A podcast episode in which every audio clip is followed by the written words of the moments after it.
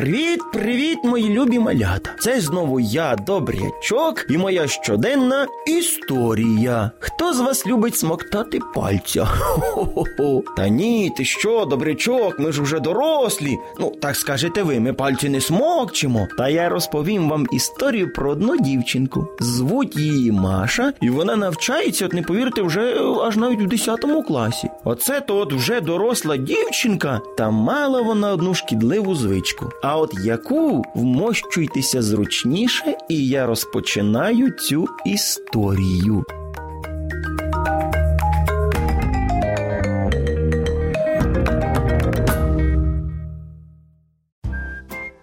Ви вже знаєте, що героїню нашої історії звуть Маша, і що навчається вона в якому?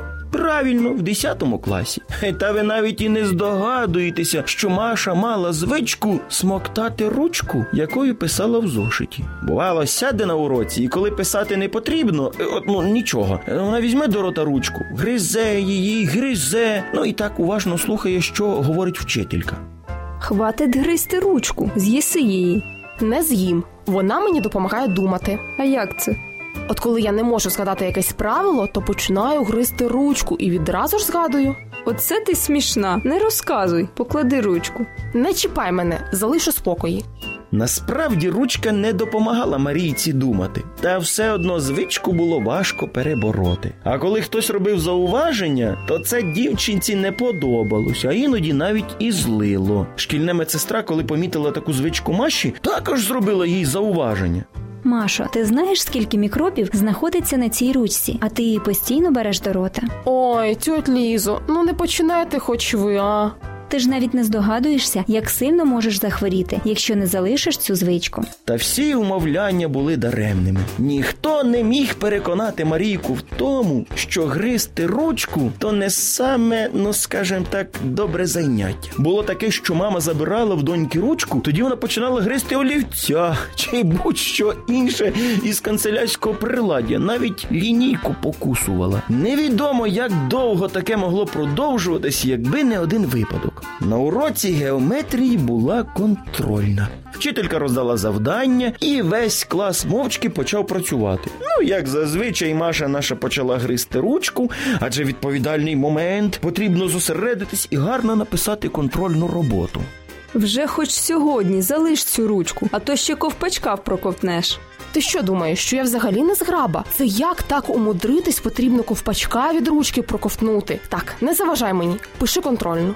Здавалося б, Софійка, однокласниця Маші, з якою вони сиділи за однією партою, пожартувала щодо ковпачка. Проте однокласник дівчат, вмощуючись позручніше, зачепив ліктем стопку книг і скинув їх з парти на підлогу. Цілковитій тиші пролунав гучний бабах, і Маша, в якої, як завжди, була ручка в роті, злякалася і ковпачок від ручки проковтнула.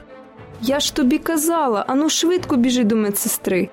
Після складних медичних процедур шкільному лікарю все-таки вдалося спасти Машу. І тоді вона більше ніколи не брала до рота ручки, адже боялась повторного походу до лікаря. Друзі мої, слухачі, зрозуміло, якщо у вас є звичка смоктати пальця, то його ніяк не вийде з переліку проковтнути. Пам'ятайте історію, яка трапилася з Машою. А я, добрячок, бажаю вам приємних снів і до наступної зустрічі.